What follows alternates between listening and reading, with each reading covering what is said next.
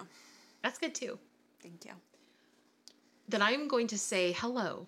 Hello.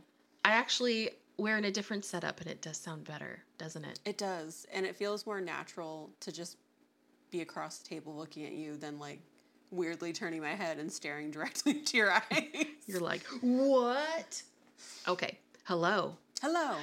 Hello, how are you? I'm good. Good. How are you? Good. But also hello. I'm Drew And I'm Olivia. and if I know us, then we are Oddly curious. oddly curious. And we are. And we are because Yeah. we you know us. Yeah, and welcome and welcome. Hello and welcome. Hello.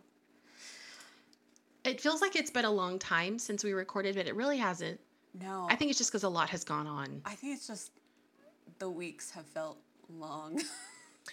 Long, arduous. I Were you gonna say arduous? not, I was gonna say arduous. Earlier we did a clap at the same time to sync ourselves up. What if we were instead like arduous? oh my You're like, and recording. that's gonna be our new sync up. It's just three, two, one, arduous. yeah, I feel like that's a word that doesn't get used very much, but it's a good one because it means a lot. Yeah, I, I, mean, feel it literally means a lot, and it's a lot. It feels like a very Austinian word. Oh wow, Austinian. That's great. I'm like, I'm sure I didn't make that up, but No, but I like it. okay. That's, I mean, that is what it is. I doubted myself when I said Austinian, and I was like, I mean, why wouldn't it be? those who get it, Because get it's it. like you're not. I mean, Austen like sounds a little like. yeah. It sounds like I'm Elementary. a common folk. Oh, it's. what are we saying? I'm not common folk. I'm, I'm elementary. I'm getting all high and mighty. Yeah, not us. Not this podcast. No. and especially not us in general. no.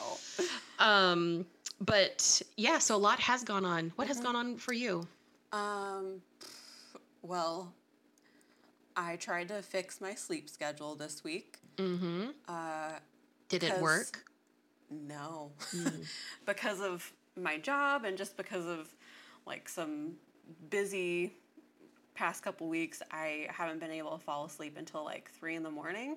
Mm. So I was feel like, that. you know what? I'm just gonna stay up for a whole day and then just go to bed the next day, and surely that will fix my sleep schedule.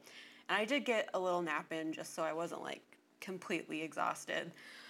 But instead, I went to bed and then I slept till 2 p.m. the next day. Ah, So that did not not, work. fixed. No. And then Except I can't imagine that being good because you would need all that sleep anyway. Yeah. And then last night, I didn't fall asleep until like three, and then I woke up at seven thirty, Wow. and I just stayed awake. well, that's kind of like the rest of us Yeah. because we all have to get up so early. You have the the great job schedule where you do not have to get up early for work. yeah. Usually, like, I mean, I'm pretty bad at falling asleep, but even three o'clock is bad for me. Yeah. right. I mean, that's pushing it for me because I'm Yeah. not a good sleeper either. I am a I'm a midnighter Mhm. easily, even if I have to wake up early. Earlier we were talking about bad sleep and I was like, you know it's bad when you see that it's 11 and you're like, "Oh, it's still early." Yeah. No, that's not normal. I got plenty of time. I got plenty of time. I got to start thinking it's early at 8. And we've already talked about my weird goblin cleaning habits, which is Right. like I'm like a little goblin that comes alive at night and it'll be like one in the morning and I all of a sudden have a burst of energy and I'm like, I'm gonna clean the kitchen. But I actually think that's the best time. I know. And then I play like, you know, that like fun medieval tavern playlist and it's like Cuz you're closing your tavern. closing your tavern. Mhm. Yeah. I thought you were going to say and then you play Murder She Wrote in the background. Nope, that's very different. I mean, that too. It's either Murder She Wrote or Medieval Tavern. Those are the two choices in life And they're both good. and they're both excellent. What's been going on with you? the last time I chatted with you on our podcast, uh, I was going to a concert with my cousin and my Mhm. friend, and it was amazing. We went to, I'm just going to say, we went to Seattle and Tacoma. And um, let me. su- I mean, I don't know who has been to Seattle that's listening, but let me sum up the difference between Seattle, Seattle and Tacoma for you.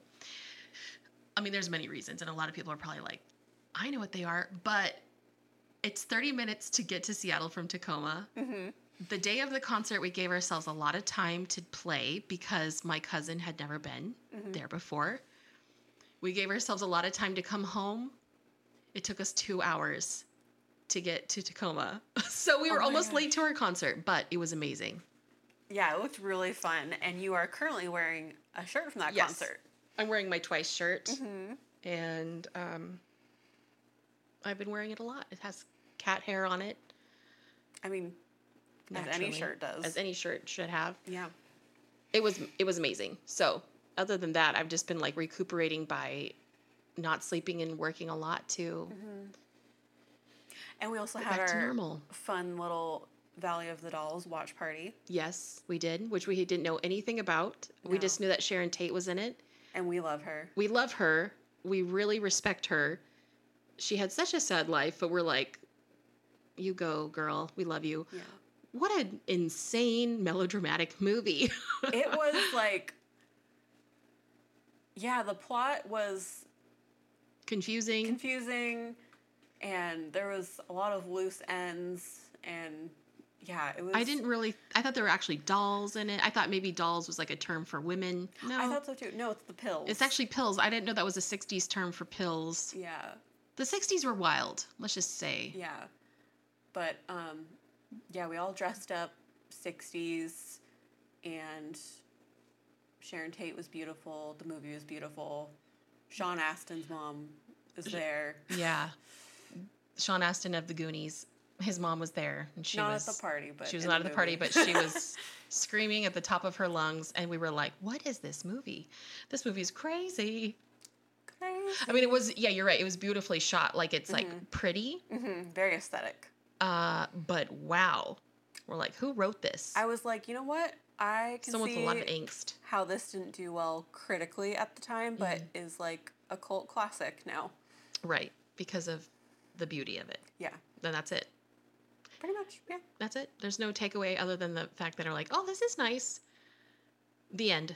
Yeah. The, the colors are pretty. The end. But it was a fun fever dream. Mm-hmm. I feel like that was actually what the 60s were. Yeah. They're like, this is actually how it felt. This is how it felt. In between all of this, what has happened in real life?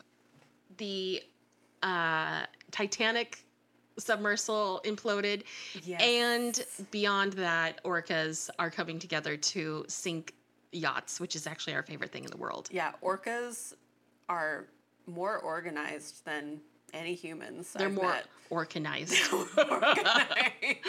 they are. I don't even know. I mean, obviously they they talk to each other because they have their own language. Mhm. But how do they get messages like across big oceans? Is it just like a telephone, like a game of telephone where they're like, "Hey, meet us over here. We're going to sink this ship." And then by the time it gets to the other group of orcas, they're like, "And bring a bag of chips." They're like, "What? I don't understand." It's like real telephone. it's like they're uh they're like doing their whale call and they're like we're gonna take this jerk down come and take him down with me like i don't know what the whale version of that would be The, then the whale's like, beef jerky's going down? I don't understand. I better go over there. And they're like, oh, the jerk, not a jerky. yeah, yeah that was one of my favorite things to play. oh telephone It's yes. telephone because I was the one that would just mess it all up. oh me too Right. for sure yeah i'm like even as a child my hearing was not the best so We're like, she said radishes are her favorite. And then when it would finally get to the end, we're like, I did that. I did the radishes. I'm I'm the radish girl.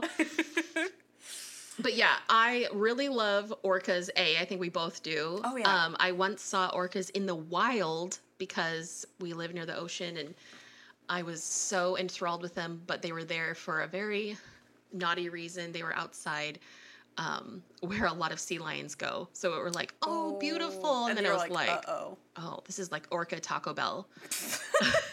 And so you're like, oh, oh. But you know what? Hey, circle of life. It, it's just, True. it's what happens. And ever since I saw them, I was like, I love them, even though TikTok keeps trying to tell us that they're like technically serial killers. Hey, I'm like, they're animals. Calm down. calm down. They like- don't have like a reading and writing system. They, Yeah. Let's not ascribe like sociopathy to animals. wow, you have got some good words today. I love it. Thank you. You're like, these orcas are not Austinian. If anything, they're air, Jane Eyre, and no, what is it? Bronte. I'm like, if anything, I feel like they're Gillian Flynn. they're Gillian Flynn. Yeah. But if we were gonna make orcas, The orca, the or- main orca's Amy Dunn. the main orca's like gone girl orca. But if they were gonna be like in a like a Regency era, I feel like they're more Bronte than Oh, for Austen. sure. Very depressed and just raging. gothic, depressing. This orca, he fell in love with this other orca, but he was married. The and the the orca he's married to is locked in the attic. Mhm. Then she sets the house on fire. I'm giving away the ending of Jane Eyre. I hope I didn't spoil it for you, but It's been It's like been a long so time. So many years, you Yeah. guys. Come on. come on, And get it there's together. so many adaptations. So you just gotta get it's good. It's a good story. yeah. I I've only seen the Mia Wasikowska version. Mm-hmm. I know our friend has very strong feelings about we, ha- we which have a is mutual the best. yes we have a mutual friend who is the most jane eyre elite to live on this side of the atlantic. Like she's not living in england. She lives here with us but but she's like look this is how jane eyre needs to be done. And it's with ruth wilson and that other guy i forget his name. She's like, look, I am Jane Eyre coded. she is. Yeah. this our it's our friend kate Shout out to Kate. Shout out to Kate. Kate is Jane Eyre exemplified. hmm Yeah. Yeah. So But with better life decisions. better life decisions, but also had a better start in life. Jane, you know, maybe that's the difference. I mean, I think most of us had a better start in life than Jane Eyre. So yeah. yeah, And if you had a similar start to life as Jane Eyre, write us. yeah. Send an email. We'd like to read about it. Tell us about your uh, fiance's wife locked in the attic. Mm-hmm. And did she try to light you on fire? Yeah. It sounds crazy, but it was a book written many years ago, and it's considered classic literature. Maybe y'all should team up. Maybe he's the problem. Maybe he's the problem. But he does end up going blind in the end, so he kind of reaps what he sows, and then he's like, "I've learned my lesson because I can't see anymore." he's like, "I saw the error of my ways and nothing else." oh. But yeah, Yeah. but yeah, Orca, Orcas unite. We're with them. hmm um i ended up making some stickers like i after we started like making our own stickers for the podcast i just kind of branched out and was like what else can i make and so i've just been having fun with that I know. I want to get some of your stickers. i'm just gonna i'll just get them and send them to you Okay. or, or just bring them to you like a bushel of stickers just send you random ideas and be like, "Will you make this a sticker?" yes i actually to me that's so fun it's kind of like wasting my time but i'm not wasting my time Exactly. You're doing fun, crafty things. Yeah. Because I love wasting my time. If there's anything I love to do. Me too. But at the same time I love being busy. So like if I'm wasting my time, I feel guilty. Then it's like this way I can be wasting my time, not feel guilty. Yeah. And you wonder why I'm in therapy. You know what I really love to do? I mean, I don't physically love it, but I must because I keep doing it. Is I love to waste my time, Mm. take forever to do something, wait till the last minute, and then just put myself in crunch time, Oh yeah, me too. which I do all the time It's with called my research. I think that's like our neurodivergent yeah. superpower. Oh, I have an hour left. Well, here's the greatest thing you've ever heard. and the, the people receiving it are like, no, actually, this is pretty bad. And you're like, well, Well, to me, it's amazing. it's good for the time I did it in. It's good. You don't want to know how bad it looked before. It wasn't even around. Good times. Good times. Good times with a bad brain. Yes. Gotta love it. Is there anything you wanted to add before we jumped into Uh, no, our stories for this time? I was going to say this week, but we're every other week. So every time I say this week, I mean this week of this two week time. this week for the intro. Yes. No, No, we're ready. All right. So I'm going first this time. Yes. This is a story that I just I have to laugh. I had this ready to go for last week. Not last week. I mean 2 weeks ago for Yeah. last time. And then I changed it last minute because the phony Rockefeller was just too I mean like I kind of got stuck on it and I was like this is too funny. Mhm. I just have to I just have to do it. This is something that would have been really timely the last time. It's still timely now. It's actually kind of ironic, but I think it's worth telling because it's a survivor story, but it is the unsinkable woman Violet Jessop who was one of the survivors of the Titanic and a few other things we will Oh learn. Yeah. So, Violet Jessop. My sources for this are uh, the book um, Titanic Survivor Memoirs of Violet Jessop, written by Violet Jessop, an All That's Interesting article written by Katie Serena, and Encyclopedia Titanica. Ah, Oh. see, they're like, ah, got you there. but it's like, yeah, that's exactly what it is. It's a Titanic encyclopedia, but they're like, we're funny. We're, this is funny. They're like, this is a good pun. This is a good pun. Okay, so here we are. We are um, on the Titanic. It's right before midnight on April 14th, 1912. Put yourself there. It's very Downton Abbey. okay, I'm closing my eyes. Close your eyes. You're there. There's a lot of dresses and it's beautiful and gilded. However, our girl Violet, she is a stewardess, so she would be like the the help of Downton Abbey, but this is Titanic. So she's a Titanic stewardess and she's settling into her bunk. She's flipping through some magazines. She's reading a prayer because she is a very devout Irish Catholic. And then she starts to drift off to sleep when suddenly a heavy crash jolts her awake. And this is when chaos erupts. And we all know this. We've seen the movie. Yes. And if you haven't seen the movie, I'm sure you know, like, this is an unsinkable ship. What is happening? So, however, less than three hours later from this moment, Violet will find herself in a lifeboat floating atop the freezing North Atlantic, one of 706 survivors, only to watch as the unsinkable Titanic sinks beneath pitch black waters. And at this point in her life, she is only 25 oh my gosh. and she has already been victim to another ship crash. no. So this is her second one. So she's kind of probably like, oh boy. But um, well, we will get back to that. So let's just jump into who Violet is. So Violet Constance Jessop, she was born in Bahia Blanca, Argentina in 1887. She was the first uh, child of Irish Catholic immigrants who relocated to South America to become sheep farmers, which just sounds very cute. it does. It was said that her childhood was plagued by illness, which is pretty common for the time Yeah. And this included typhoid and tuberculosis. Hmm.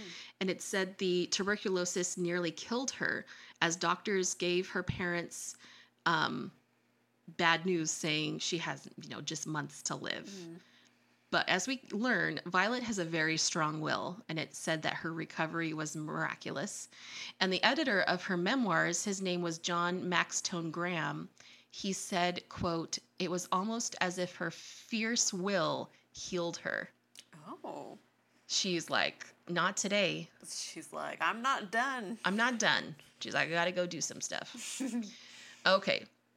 So in 1903, um, Violet's father passes away, and 16 year old Violet and her family relocate to England. And in order to support her family, as they had lost their source of income, the mother um, of the family, her name is Catherine, she became a ship stewardess for the Royal Mail Line. And this is essentially a servant for wealthy passengers. And the Royal Mail Line crosses the Atlantic. It doesn't always necessarily mean the North Atlantic, where it's cold. It can be kind of up and down and all around. Um, but while she was doing this, Violet attended convent school. And so five years go by. Um, unfortunately, Violet's mother, uh, she falls ill, and now Violet, being just 21 years old, is the sole supporter for her, her mother, and her five younger siblings. Oh my goodness. It's a lot. So, because she had only just gone to convent school, she follows her mother's footsteps and decides to become a stewardess. At first, she had trouble finding work on ships as she was considered too young and too attractive. Oh, okay. It said she had gray blue eyes and auburn hair and an Irish accent, like, you know, the three, the trifecta. They're like, you're too powerful. You're too powerful. Look at your face and you're listen to you. It was said she had um, three proposals of marriage over the course of her career and one from a wealthy first class passenger. So I don't know why she didn't jump on that, but Maybe he was kind of weird. maybe a little sus. Yeah. So unfortunately for Violet, she had to make herself look frumpy for her interviews. But uh, she won them over with her pleasant personality and the fact that she spoke English, Spanish, and French fluently. So she was finally able to land this job. At first, she started uh, with the Royal Mail Line, like her mother worked for. Um, she did this for two years, and by 1910, she joined the White Star Line and was able to sail on the Majestic. And originally, she did not want to work for them because she didn't like the idea of just sailing in the northern part of the Atlantic because of severe weather conditions. It gets very cold. And she had also heard scary stories of demanding wealthy passengers. So it's kind of like, no.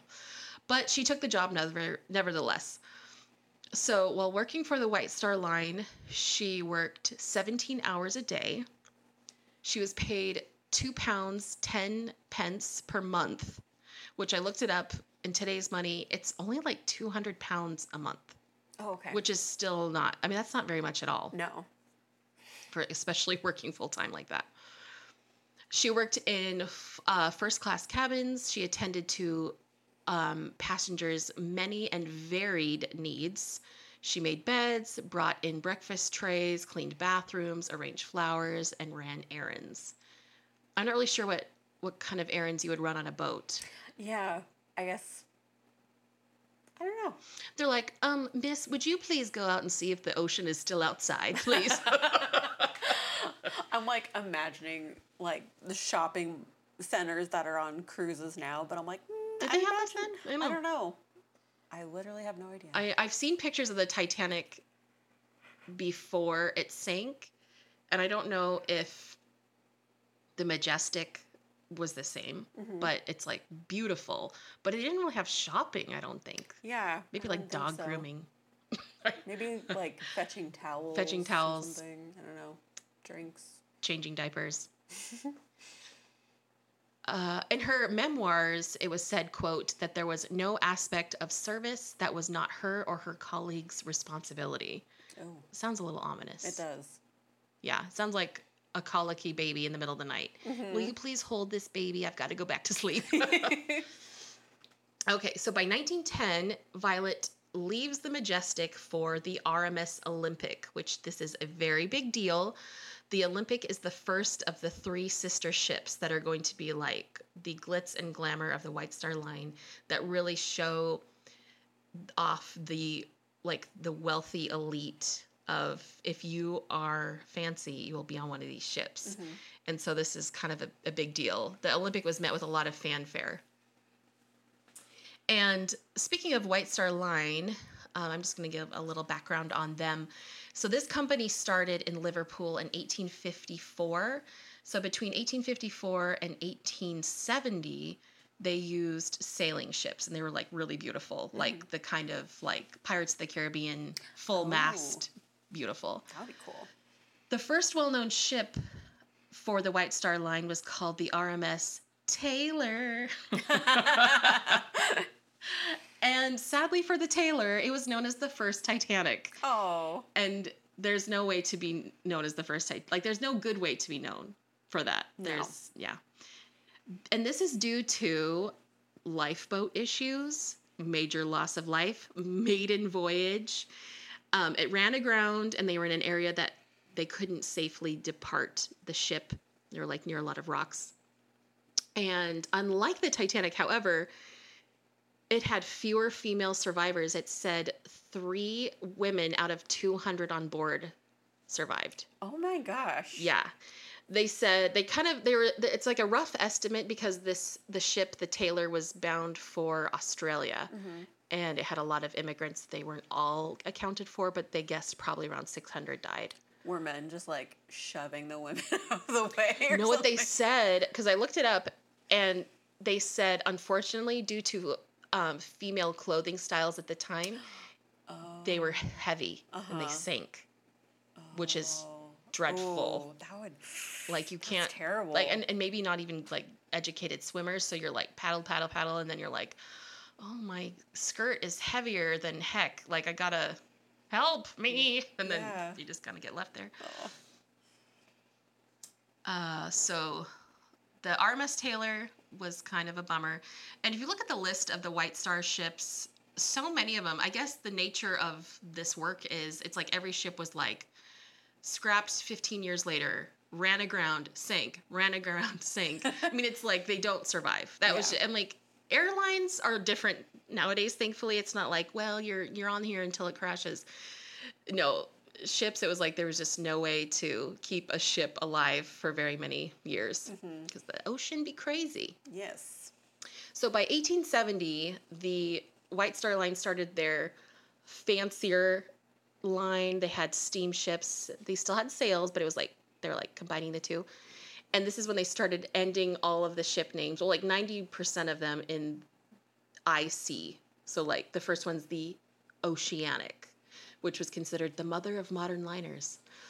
Um, so the IC names are like Albertic, Laurentic, Homeric, Ceramic, Traffic. Traffic is the real name of one of the White Star Line Oh ships, which it just cracked me up. Like, was somebody going through the dictionary and they're like, "What word can I put an IC at the end to?" That is so funny. And they're like, you know, this one just runs into a lot of traffic in the ocean. Right? And like, and this is the RMS Orthopedic. Could you imagine if the Titanic had a different name? Like, what would James Cameron still want to make this beautiful movie out of the ceramic? I don't, I don't know. know. But I think they kind of probably saved the fancier names for these the Yeah, bigger ships. So it Doesn't sound quite as majestic. no. Uh, okay, so by 1933, the White Star Line was hit hard by the Great Depression. It merged with the Cunard Company, and then by the 60s, the White Star Line had its very last ship put out of commission. Eventually, Cunard was purchased by Carnival, which is funny because it's like Carnival ships are like the ultimate demise of what happened to like the beauty the beauty of the Titanic, and now it's just a ship going to Mexico Yep. to overdrink. But it is said that because there are still Cunard ships and they're fancier than the Carnival ships. Nothing against Carnival, I'm sure they're very nice, but um, the Cunard ships will fly a White Star flag on April 15th for the Titanic every year, Oh. which is very nice. And then it is said that to this day, there is still a White Star Line office in Liverpool, and there's one remaining ship called the Nomadic, and it's dry docked in Belfast, Northern Ireland, that you can go see, which Oh, would be that's really, cool. really cool. Anyway, okay. So enough about them. We're going back to the Olympic with Violet. Um, so she was happy on the Olympic. It was working out great. And the Titanic, although being newer, didn't really appeal to her. And and this is fine because she had no reason to go to the Titanic. She was fine staying where she was. However, on September 20th, 1911, the Olympic collided with the British cruiser HMS Hawke. The Olympic suffered a major rip below the waterline and started to sink, but managed to limp home to England. Hmm. Which it was like, oh, thank goodness. while the Olympic was docked for repairs, and despite her reservations about the Titanic, she was persuaded by her friends who thought it would be, quote, a wonderful experience. so she dressed in an uh, ankle length brown suit and set out in a horse drawn cab to join the brand new ship at her berth in Southampton, England. Uh, so she was readying herself for the maiden voyage, and it's, it was really exciting because it was so beautiful. Just and the Olympic, the Olympic actually had more fanfare. Like more was written about it. I mean, it was like the the first of the three sisters. So it's kind of mm-hmm. like the Titanic was like the awkward middle child. Sure was. Sure was. And but people were like, well, okay, I guess we'll like this one too. And and so in her memoirs, she talked a lot about the crew that she met. One that she greatly admired was Thomas Andrews, who was the ship's designer. And if you have seen the movie Titanic, he is played by Victor Garber. Mm-hmm. And in the movie, he is really kind and smart. I mean, he's the one that basically told the captain, "You can, you have to stop. We're going to take on too much water." And then he's the one that told the crew, "You're not filling these lifeboats up enough." Like he was the one that was like, "What is happening? Everything's falling apart." So Mr. Andrews in real life was just as awesome. He never failed to stop for a cheerful word. He listened and spoke with the crew. If the crew had any complaints, he would be like, okay, let me take care of that.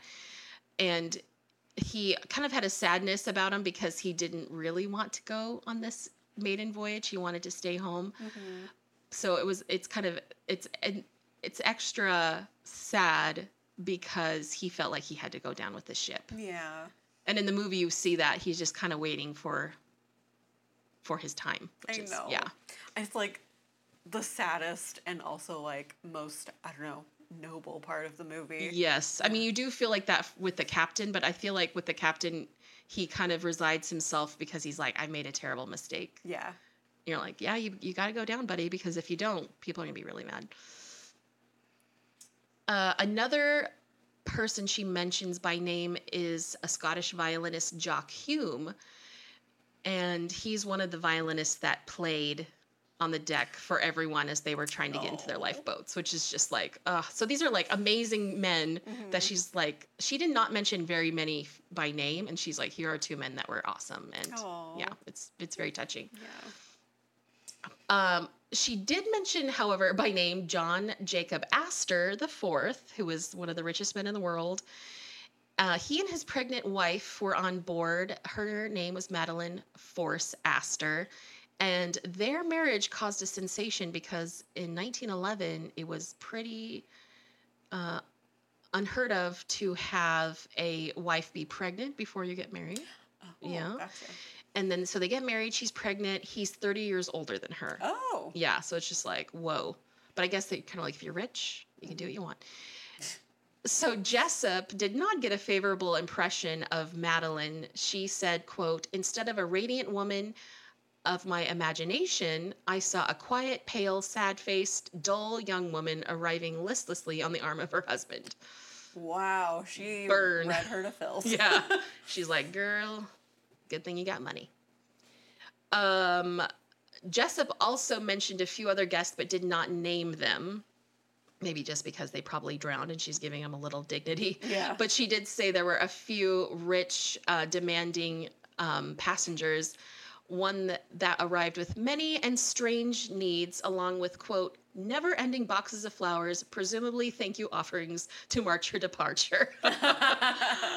And then another woman who insisted that the furniture in her luxurious room be changed immediately, and according to Jessop, spent her happiest moments watching the agonizing struggles of a couple of stewards tackling the job. so rich people haven't changed. Literally everyone in customer service is groaning. uh-huh. They're like, "What do you mean you don't have this in pink? Can you look in the back, ma'am? This is the Titanic." Can I speak to your manager? Yeah. Do you mean the captain? Yeah. So, despite all this, she still loved her job. I mean, it was beautiful. I mean, if you have a chance, look at the pictures of the Titanic. It is some of the prettiest architecture you've ever seen, which is why it's so sad that it just it it just went away. Yeah. Um, in the evening, when she finally had her free time, she took uh, time to have some fresh air on the deck every evening, which was nice. Like time to herself. Yeah. Yeah. walking along the deck. However, that fourth night, which was the the night where they hit the iceberg, she said, "quote If the sun did fail to shine so brightly on the fourth day out, and if the little cold nip crept into the air as evening set in, it only served to emphasize the warmth and luxurious within." So, the fourth day was the coldest, and it's like, yeah, that was when it was the worst too. It's kind of like mm-hmm. like driving in bad weather, like Yeah. Yeah, you might slip and crash into a tree, or you might slip and fall and crash into an iceberg, Yeah. It, which is which worse. is which is worse. yeah. So Violet is back in her bunk. She's settling down. Uh, she's reading her prayer, which she said was a strangely worded prayer. She also made her roommate read it because she's Catholic. And it was a prayer that was supposed to protect her from water. And she was a devout Catholic, so she carried her rosary in her apron and believed strongly in the power of prayer, which, I mean, it's like, if that helped her, that's great. I mean, that probably helped ease her mind. Um, so by the time uh, she was finished with all of her nightly duties, she was comfortably drowsy, not quite asleep, but then she heard, quote, a low, rending, crunching, ripping sound. At first, she assumed it was a drill because the unseekable Titanic could not possibly be in danger, obviously. Of course not. Of course not. She was ordered on deck and helped passengers adjust their lifeboats. She reminded them to dress warmly, take blankets, and pack up their valuables. Um, and then she moved room to room, promising those that it was merely a precautionary measure, as she herself could not really comprehend the cat, the, like the catastrophe that was looming. She said, "quote uh, Sometime after a ship's officer ordered us onto a boat, which was a boat 16, first to show some women that w- it was safe.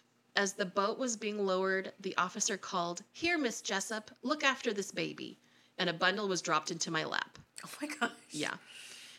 The boat was lowered into the ocean with a bone cracking thud, and the baby started to cry. So she held the baby while watching the Titanic's bow sink further into the water and then watched it snap in two. I couldn't even imagine watching this happen. You're literally holding a crying baby. You have no idea whose baby this is. I know. I'm like, literally just watching the movie is upsetting, Upsetting enough. enough. But being like, literally just looking up from the water and just seeing that destruction. And you're seeing people fall, you're seeing people screaming. screaming. Yeah. I mean, the chaos that was before her eyes. And meanwhile, she's like, now I have to take care of this baby. Yeah. This random baby. Right. So now she's stranded upon the expanse of the Atlantic. And if you if you think about it, I mean, the Atlantic is huge. Mm-hmm. It's cold. There's no one else around. This giant boat, it's been 4 days since you've been on it. There's no land. You're stuck on this little boat and you have a baby. So she was afraid that this baby was going to die in her arms, which I don't know if she was like she was like mentally preparing herself for that. Um, but she had an extra blanket with her, so she just like wrapped it up as best as she could, and she said it fell asleep, Oh. which was sweet. I did see a TikTok recently that talked about how um, mostly women were sur- the survivors, and they were the ones that reported the Titanic broke in half, and nobody believed them because they were women saying it Oh, of course. until a man came forward and was like, "Yes, it it, it broke in half," and they're like, "You guys, it broke in half," and all these women were like, "Are you kidding me?" All of those women are just like screaming, crying, Mhm. pulling out their hair. Screaming, crying, throwing up, punching the closest guy in the face. Yeah. Some some random guy was like, "Hey, you guys, did you hear the uh, Titanic broke in half?" And they're like, "Okay, here's the sound of reason. This man Yeah. said it broke in half." Yeah, it's men and the audacity. Truly. Okay, so after eight hours, Violet and the others are picked up by the Carpathia, and she said, "quote I was still clutching the baby against my hard cork life belt when a woman leapt at me and grabbed the baby and rushed off with it. It appeared she put the baby down on the deck of the Titanic while she went off went off to fetch something." When she came back, the baby had gone. I was too frozen and numb to think it strange this woman had not stopped to say thank you. Which I'm like, I understand it from both sides Yeah. I can't even imagine what that woman was going through. That the fact that her baby was just gone, she Mhm. probably was just like sick to her stomach. Yeah. But this other woman was like, "Hello, like I literally held this baby in my arms for eight hours. Can you at least?" She's like, I, I probably saved your baby's life. I saved your baby's life. You're welcome. Um, so it is safe to say Violet was not eager to return to a life at sea. What? She she probably went back to England and she was probably like, "Goodbye, everyone. I'll remember you all in therapy." But however, she could not find a job elsewhere that paid as well. Like it's like it's what she knew. Yeah. She needed to work and life was hard. So she went back to the ocean. So she was now stationed on the Britannic, the third of the three sister ships. She was probably like third time's the charm, right everyone? she looks at the co- the camera like Jim from the office. this was this is the one. I, I have a good feeling about this. So while she is on the Britannic, World War One breaks out, mm-hmm. Mm-hmm. and the beautiful Britannic is changed to a hospital ship, and now she is no longer a stewardess; she is a nurse. They're like, new job for you. New job for you. It's funny in this day and age. I mean, you have to do so much schooling to be a nurse, but back then they're like, "Hey, if you put on this hat, you're now a nurse." Yeah, you're alive. you can be a nurse. Hey, can you like wrap this guy's broken arm? That looks fine. I'm sure it's fine. uh, she's like, if you just tie it with the bow, it's fine. So she's on the Britannic. She's a nurse. She's trying her best. And in uh, November 1916, so it's on the 21st of November, the Britannic hits a floating German mine and it begins to sink rapidly into the Aegean Sea. I'm sure at this point she's like, you know what? I'm done with you people. She was like, who wants me dead? Who wants me dead? But she's also like, not today, because she's she's Violet and she has a strong will. She's tough. hmm Again, she's ordered to the lifeboats, and she was like, wait a minute. And she races back to her cabin to gather a few personal items, including her prayer book, because that's important, and one in particular that was also important. She said in her memoir that she recalled the words of a friend, quote, never undertake another disaster without first making sure of your toothbrush, end quote. Of all the things that you were gonna say, I wouldn't have said Right. that. prayer book got it toothbrush i put 10 out of 10 dentists agree that elusive 10th dentist you know it's usually like 9 out of 10 Yeah. dentists all the dentists are like that girl's got it going on They're all like, you know what? You may be lost at sea, but you can use a toothbrush. but you have some amazing white teeth Mhm.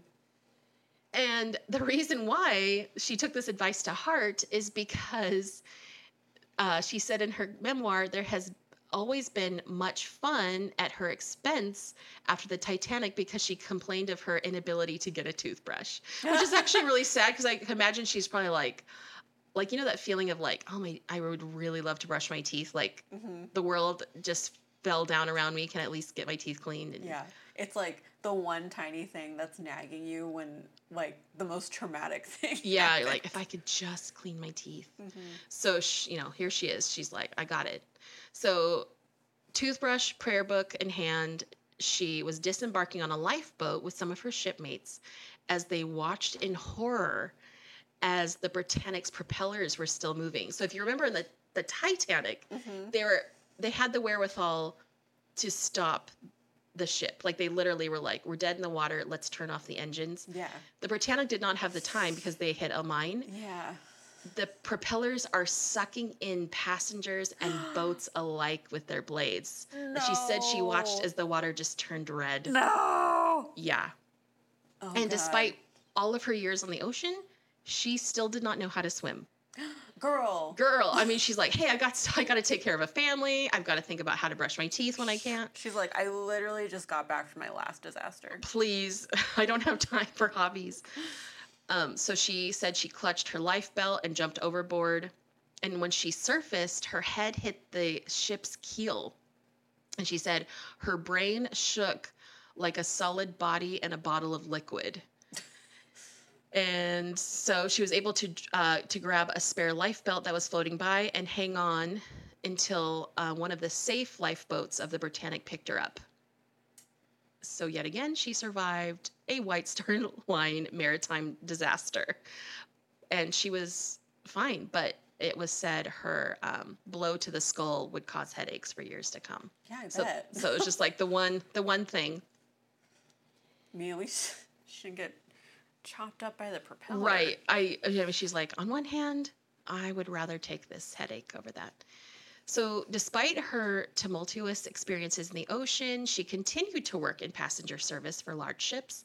She rejoined the White Star Line after the war and then subsequently signed on to a new company called the Red Star Line, which I looked it up and they are not the same company. Could you imagine them being like, I'm a disgruntled worker. I'm going to start my own line, and I am now the Red Star Line. Take that. The Red Star Line sent Jessop around the world on five cruises. She actually had much better time on the Red Star Line, she, Well, which good. is very good. It was said in her 30s that she had a brief and disastrous marriage. Uh, and she never gave the name of her husband, which has long eluded researchers because they have never been able to find his name. And she's like, don't look for it. She's like, I don't want to talk. I don't want to talk about him. And it was said they had no children. So after a period of working various clerical, cl- wow, clerical jobs on shore for shipping companies, um, she returned to sea for two more years on the Royal Mail Line's voyages to South America. Finally, by 1950, at the age of 63, she retired and moved to the countryside and she retired to a 16th century thatched cottage in Great Ashfield, Suffolk, Aw. which is just lovely so sounding. nice. She's probably like kissing the ground every day. Yeah. I want to be landlocked. Yeah, she said that she was happy to spend her last years firmly planted on land. I bet. She filled her home with mementos of her 42 years at sea and looked after a gaggle of hens. I don't know Oh. if gaggle oh. is the right term, but I don't know. And she sold the eggs for extra income. And then she um, tended and cultivated a beautiful garden. That sounds so happy. Yeah. She died of congestive heart failure at the age of 84 in 1971, Wow. which is actually not that long ago. And that is the story of the unsinkable Violet Jessop. That was the so survivor good. of the three sister ships who are out to get her. mega survivor. Mega survivor. She's like, hey, have you ever been in a shipwreck? Because I have something to tell you. I feel like probably after so many shipwrecks, she probably kept going and is like, hey, I've literally been through the worst. Like, what is it going to happen a fourth time? she's like, clearly not. And then she's like, I should, probably shouldn't risk it. But it uh, didn't. no, that's good. I mean, unless it was something little, I, I didn't ever find it mentioned. Yeah. So she's Well. like, after three times, you're done. If you survive, her. it's like being a bridesmaid. She's like, if you've done it three times, never a bride. no. Three kidding. strikes, you're out. Oh man, yeah, it was just what a cool lady. She just sounded so like level-headed all the time. Like the fact that she's like, and now there's a baby, and now I can't find my toothbrush. She's like, you know what? I'll just take care of this baby and I'll make sure I don't get sucked into this uh, turbine. Yep. Yeah. Yeah.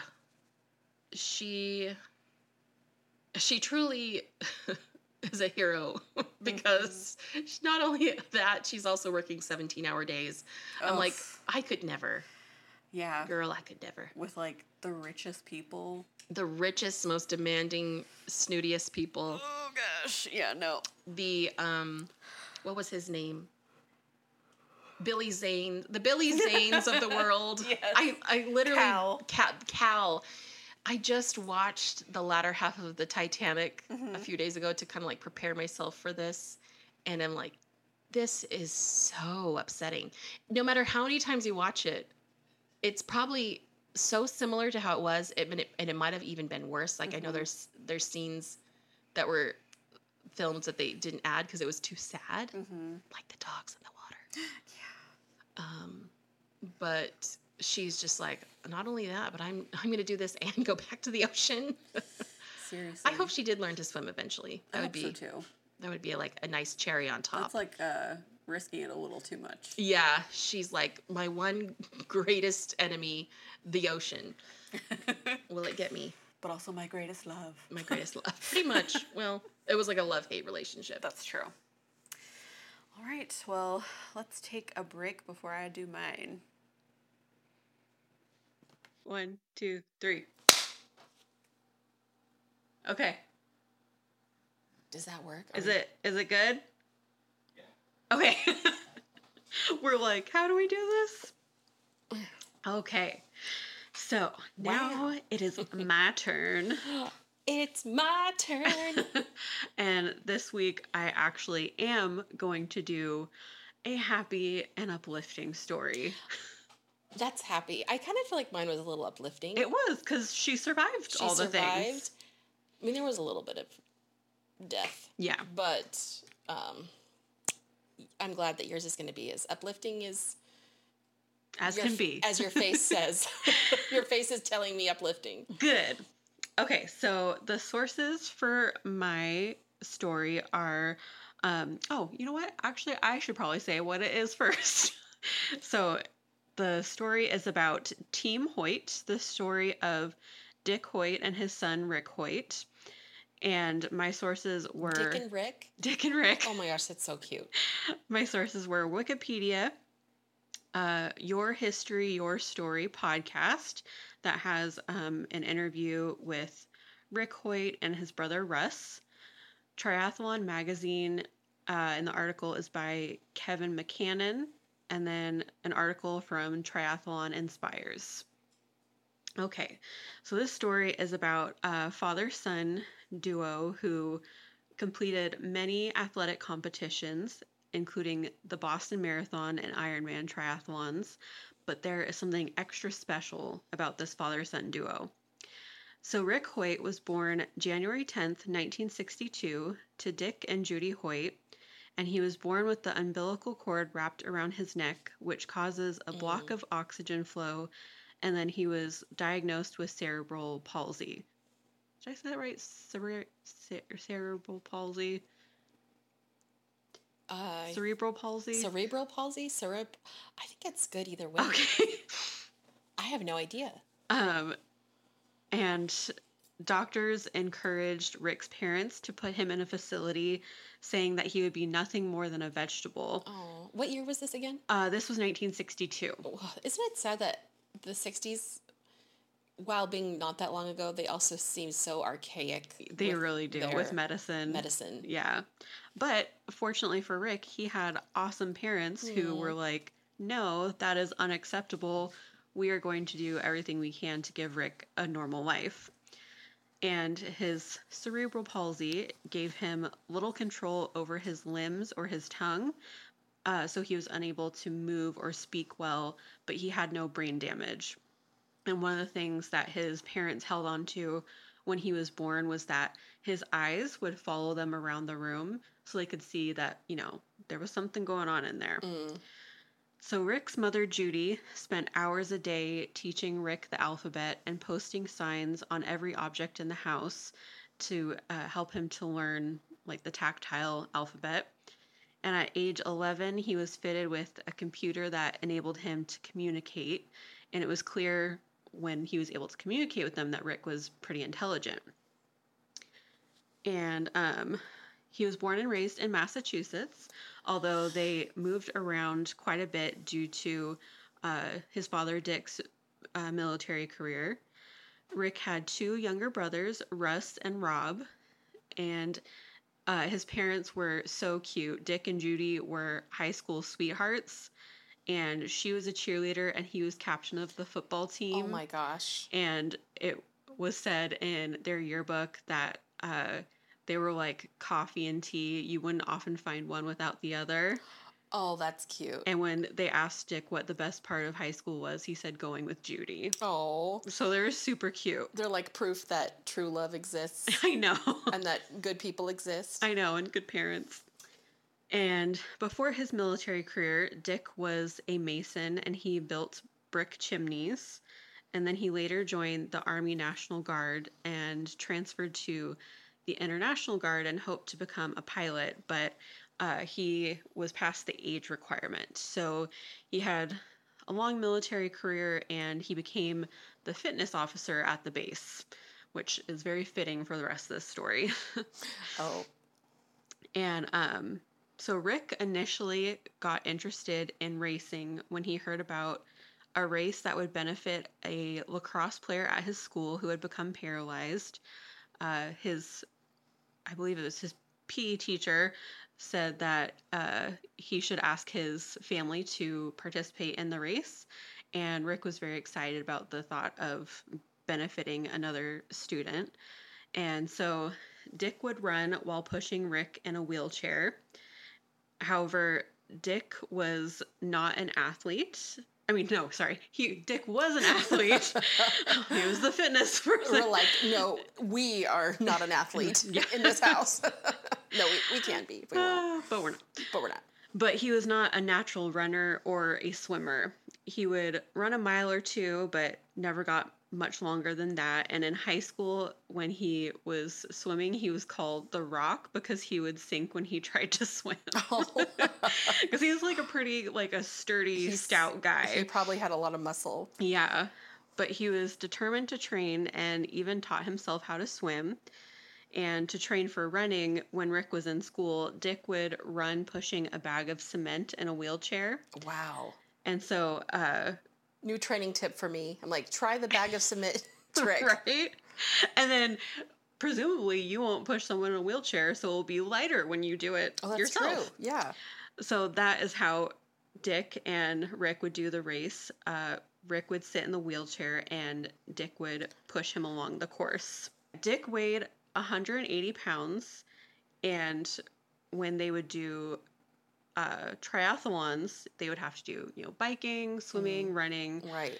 So Dick already weighed 180 pounds. The bike weighed about 70, and Rick weighed 100 pounds, totaling 350 pounds for Dick to carry. Oh my gosh. 200 pounds more than the average triathlete on their bike. Um, and at first, when they started, uh, decided to start racing, people told them no. They were worried about like how it would go with Rick in the wheelchair, and Were they worried about the liability for Rick? I think probably partly the liability, but also you have to qualify first to participate in like the Boston Marathon. oh, I see. And so the first time they tried to run the Boston Marathon, they were told no. So they went to a Marine Corps marathon and ran a two hour and 40 minute marathon. And then they were able to qualify for the Boston Marathon under Rick's age, which made it even harder for Rick, uh, for Dick, because he couldn't qualify under his age. It was under his son's age. So it was like even more difficult parameters since Because he uh, had young people around him. because his son was 20. Right, yeah. oh my gosh. Yeah, and then Dick was approached by uh, the, not the owner, the organizer of the Boston Marathon and told that he would be a great triathlete, but he said he would only do it if he could do it with Rick. And initially they said no, but the they really wanted him to be able to do the triathlon. So And real quick, sorry, is this at in the 70s or 80s? is the 70s. Okay. Is when they first started. when they first started. Yeah. Okay. And um, so for the swimming portion, they got a boat that he could pull Rick in while he was swimming. Oh my gosh. And then they got a modified back that, oh my gosh, a modified bike that would be able to carry Rick. And the motto of Team Hoyt, which is what they refer to them and their family, is yes, we can, because they were told no many times. Aw. So they always said, yes, Yes, we, we can. can.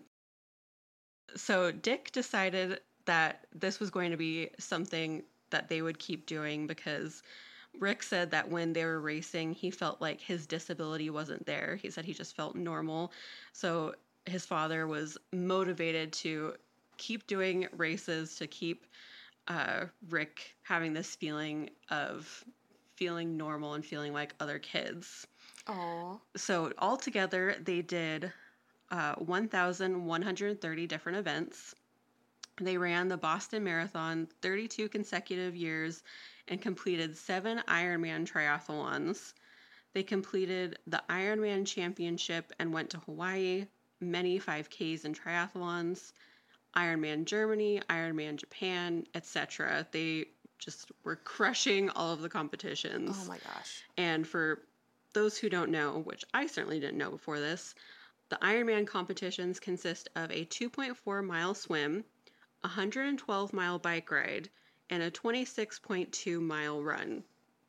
And you're doing this with two people You're instead of one. this with two people. I I can't do any of those with just by myself. I feel like Dick Hoyt is like my fitness goal for the rest of my life. I'm like, are you an Avenger? He's that- like, don't look too closely at me because I'm actually Captain America. He's like, actually, I'm I'm cooler than them because I'm not destroying cities. I'm helping my son. That's true.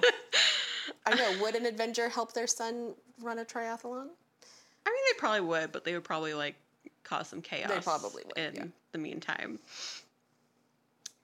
Okay, so uh, going back to their family, uh, the family was very supportive of Rick and of Dick, of course. Um, they were always there with them for all of the races, and even as a child, uh, Rick's family always made sure that he was treated like the other children and always included. His brothers were very supportive of him. They did everything together, and if someone wasn't supportive of Rick, then his brothers would not hang out with them because wherever uh, their brother went, they went. I love that so much. I know, it's so sweet. And, you know, they would take him swimming during family vacations and sledding. Uh, their brothers told the story on uh, the podcast I listened to of when they would go swimming to the lake. It would be Rick and his two younger brothers would take him to the lake while the parents were setting up, and one of them would drop him in and then wait a couple seconds and then the other one would come in swim and pick him up and standers by would be freaking out thinking they're like abusing Uh, their or drowning this or kid. like drowning this disabled kid but rick was having the time of his life and he would just be cracking up when they would pull him up out of the water and so they're just you know they're just acting like brothers with each other exactly. which is what you're supposed to do and then um i'm so itchy today don't worry i'll edit all It's this probably out allergies. i know i think allergies and something bit me Ah, those biters. beep boop bop Beep boop bop. Beep beep. why testing to see. i find If you're there, don't say anything for a second. Hello. Oh yeah, it does pick me up. The microphone picks me up. Only a little bit though Only a little bit. Okay, good. Only a little bit. Um, okay, so back to the racing. Uh, so Rick's brothers and mother helped with all of their races, and they were kind of like his pit crew, making sure that the boat was inflated for Rick, holding the bike while Rick was transferred, and when they went on uh, long uh, races and would travel to different states, they would stay home and prepare meals to make sure that they were well fed and well hydrated. And they had a bike specifically modis- modified so that Rick could be sitting in the front and his father could reach around and squirt water in his mouth during the race to make sure that he was hydrated. Oh, cute. But even though he wasn't running, racing was actually quite hard on Rick's body because he was at the front of the bike, at the front of the wheelchair when his father's running or biking. And so he is breaking the wind for his father. And then the sun is beating down on him, Mm. and his body would spasm during the race. But they made sure that he was well taken care of during the races and he enjoyed it immensely. And uh, they also highlight that in a lot of this, their mother sometimes gets lost in the shuffle. You know, a lot of people talk about Rick and his father, but his mother did so much for Rick. She became an advocate for Rick, and she got the first ever public education law in Massachusetts for students with disabilities. Wow. She later went back to school and got her master's in human services and created a summer camp for children with and without disabilities. And uh, she worked in human services, it sounds like, for the rest of her life and helped other children with disabilities get the access that they needed. Rick recounted a couple of the races that stuck in his mind. One of them uh, stuck in his mind for a bad reason because it was during the Boston Marathon bombings. Him and his father were running the race, Oh. and they were told that they had to stop. And they knew something had happened, but they were worried because his brother and his children and his wife were at the end of the finish line waiting for them. And so they had to wait to find out if they were okay. But Mm. thankfully, all of his family was unharmed. And he also recounts another uh, race in Hawaii where they were finishing the race when it was midnight and it was dark out and there was a huge crowd of people and everyone was cheering for them as him and his father crossed the finish line and his uh, mother and his brothers were spraying them all over with champagne. Oh, that's really happy. I know, which that just sounds like the happiest scene in the world to me, just being like out on a hot night in Hawaii and just getting sprayed down with champagne. And everyone's happy for you. Yeah, it sounds so happy. That does, that's a good memory. It is. And in 2005, uh, after they had gotten notoriety and support, the Hoyts created the Hoyt Foundation to help others with disabilities take part in athletic pursuits. They promote inclusion and raise disability awareness. Sadly, Dick Hoyt passed away March 17th, 2021. Mm. And after Dick passed away, three of his grandsons, Cameron, Ryan, and Troy, completed the Boston Marathon in honor of their grandfather's legacy. And former Bruins star Zdeno Chara also raced for Team Hoyt, as their family were huge Bruins fans. Oh. And then Rick actually just passed away on May 22nd, 2023. Oh wow, that wasn't that long ago. That was like a month ago. I know. Yeah, it was it was very recently.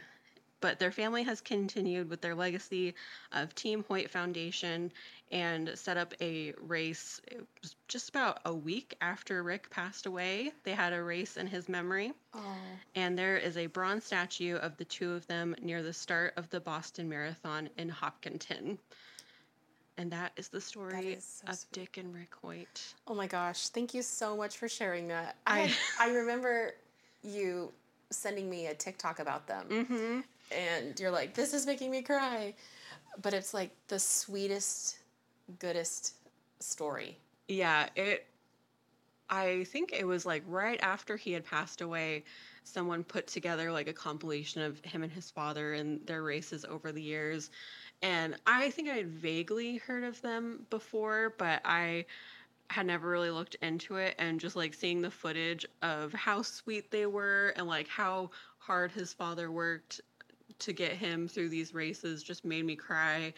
And then when I listened to the podcast and heard how supportive the rest of his family was, I was like, this is just the most wonderful, heartwarming story. And I feel like everyone should know it. Yes, that's yeah. I don't think I have ever heard it.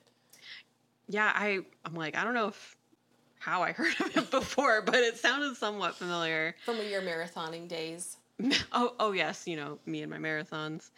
But uh, I also like on the podcast I listened to, it was probably not too long before Rick passed away. Him and his brother Russ were on a podcast talking about their family, and uh, Rick had pre-recorded his answers to the questions, uh, typing out his answers, Mm. but they said that a lot of people have written them and their family saying that uh, him and his father have inspired them to do more with their lives, like get back their zest for life or just reach goals that they didn't think that they could reach because they're so inspiring. And I got pretty inspired too. Yeah, I'm like sitting here thinking, could I do something? I'm Maybe like- I could.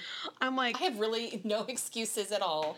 I do have like some fitness goals, so I'm like, you know what? May Team Hoyt inspire us, and may we say, yes, we can. Yes, we can. When someone says, no, you can't. And I'll be like, actually, I have something to tell you. yes, I can. I'm like, to be fair, usually it's me telling me, no, you can't. yeah. So, I'm my, wor- my worst enemy. yeah. we just have to say to each other, yes, you can. I'm like, what would Dick say to you? What would Rick say to you? Yeah. I'd Very be like, true. They'd be like, our names rhyme, and that is also not the only cutest thing about us.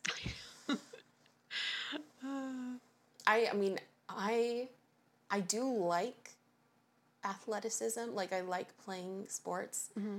I'm not the greatest athlete, but I don't know if I could ever attain the greatness that is pushing someone in a wheelchair while running and biking and swimming. Yeah, I there is something about like that like military type dedication and physicality like uh my grandpa he wasn't like a marathoner or anything like that but he was in the military and he did have just like a crazy strength like even though he wasn't like super athletic he was just crazy strong It's funny. That's same with my grandpa. He was also he was in the navy. Mhm. It's like those they teach those guys how to do stuff. yeah They have they do have their problems, but if anything, they learn how to organize and do things. They're definitely very strong. They're strong people. Yeah. that's the takeaway. I'm like, Wow. I I am not a runner, but um I would be interested in like learning how to swim more efficiently. Right? Yeah. I I would too. I'd like to swim in your pool. I know In fact, it was closed this week for painting, so I didn't get to swim in it. But which is sad because today was a, an especially hot day. Mhm. They're like, we're gonna close it on the hottest week. I'm so sorry. I'm like, but why? But yes, I would love to have some of that Team Hoyt energy and learn how to swim. Well, right? I know how to swim, but not like, you know, the full on backstrokes Right. and stuff. Yeah. Yeah. Same. Like I, I'm a pretty strong swimmer, but it's kind of like a chaotic swim. Like a I'll get there swim. Yeah. I'm like, I would definitely survive if I had to in water, Mm-mm. but it would not be elegant. No. Same. Yeah. And I have done I've done two have I done more than two? I, I've done two half marathons. Mm-hmm. And after my second one, I was like, that's it. I'm not going to run a marathon anymore. Even a half. People will just like straight up be like, here's a full marathon, I'm going to run it. I I can't. I'm a a short distance runner, not a long Yeah. distance runner. I've only done 5Ks. I, this body was not built for running. But it, I mean, hey, even a 5K is impressive. So yeah. so don't discount yourself. I think one time I did do slightly longer than a 5K because um, it was like there was two separate courses on the race, and me and my friend really had to use the bathroom before the race, so we like went and we're like, oh, we'll just go use the bathroom, and then we come back, and the guy was like, where have you guys been? The race started, and so we ended up going a different course, and so we ended up doing the longer course. Oh wow. yeah. So I don't remember how long it was, but it was slightly longer. I don't know. Significantly longer. Yeah. Longer than 3 miles probably. Probably. Yeah. Yeah. Uh, Wow. Well, now I feel I feel pretty jazzed. I'm like, this is good. This is a good episode. Yes. We can uh, survive disasters and we can overcome adversity. Look at us. We're doing it. We are. We're overcoming a lot of things. And this is our eighth episode, which is just wild to think about that in two episodes from now, it'll be 10 episodes. It's like a mini milestone. It is. That'll be exciting. It'll be so exciting. I'm like, what are we going to do? How far can we go? Can we make it to 20? Yeah. yeah. Let's do We'll take it. it to a million. Whoa. Whoa, I don't know about that. I Like- thought you when you said what are we gonna do? I thought you meant for the tenth episode, and I was like, get some cake. okay. Like, speaking of working out, I would like to get some cake. Well, you gotta reward yourself too. Yeah. Yeah. I'm like, I love me some cake. Mm-hmm. and here comes the time where we need to end our podcast. Yeah. Oh wait, we need to do a quick little promo. Oh, we do have a promo. Mm-hmm. I'm glad you remembered because Yes, I was like, I feel like I'm forgetting, forgetting something. something. Got a promo code. That's so exciting. What a fun thing. I know. Okay.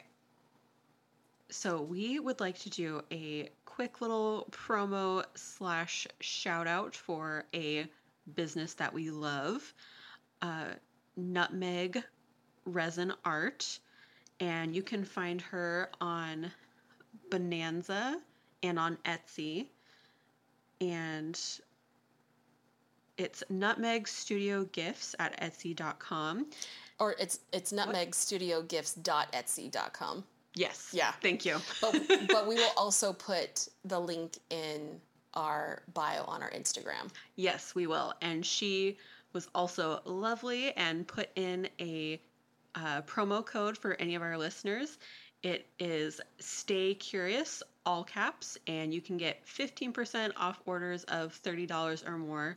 And she makes lovely resin jewelry. Yeah, it's really beautiful. Mm-hmm. Um, a mutual friend of ours, she had earrings, and um, they were really unique looking, and it was part of her wedding bouquet. So it's kind of like it's sentimental. It's like you can keep things in resin and turn it into jewelry. It could be anything, like your favorite flower, or something super sentimental. And I was like, what a good idea. Yeah. But she also has like things for like cat lovers and people who like pretty stars and moons and Yes, didn't she have uh, like little paw?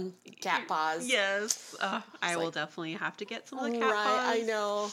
We have to rep our little podcast cats. Yes, our little babies. And our nutmeg resin. She's also on Bonanza, so it's uh, www.bonanza.com forward slash booths forward slash nutmeg underscore resin, and then the, of course the nut- nutmeg studio gifts.etsy.com. But then we will put those in our um, Instagram so you can see them. yes, So, so, you can join us with the, the resin, the beautiful go resin. go check her out. She's great. Yeah. Is there anything you wanted to add before we wrap this up? Um, I don't think so. That was the only thing on my mind. Yeah. I'm glad you said that because I was there was something nagging in the back of my brain. I'm like, there is something, but you said it. Thank you. Way to go, you. I did it you this did time. it. You did it this time. well, well. On that note, uh, I'm, I'm Drew. and I'm Olivia. we're starting over and we're like and hello but also goodbye um, but yeah be careful on any kind of big large body of water the ocean is going to get you if you're not careful the ocean is here to remind us to stay humble don't get cocky yeah. And if anyone tries to tell you no you can't to your dreams, just say yes we can. yes we can Unless those dreams are murder, that is my caveat. yeah do not murder anyone but also learn how to swim Yeah.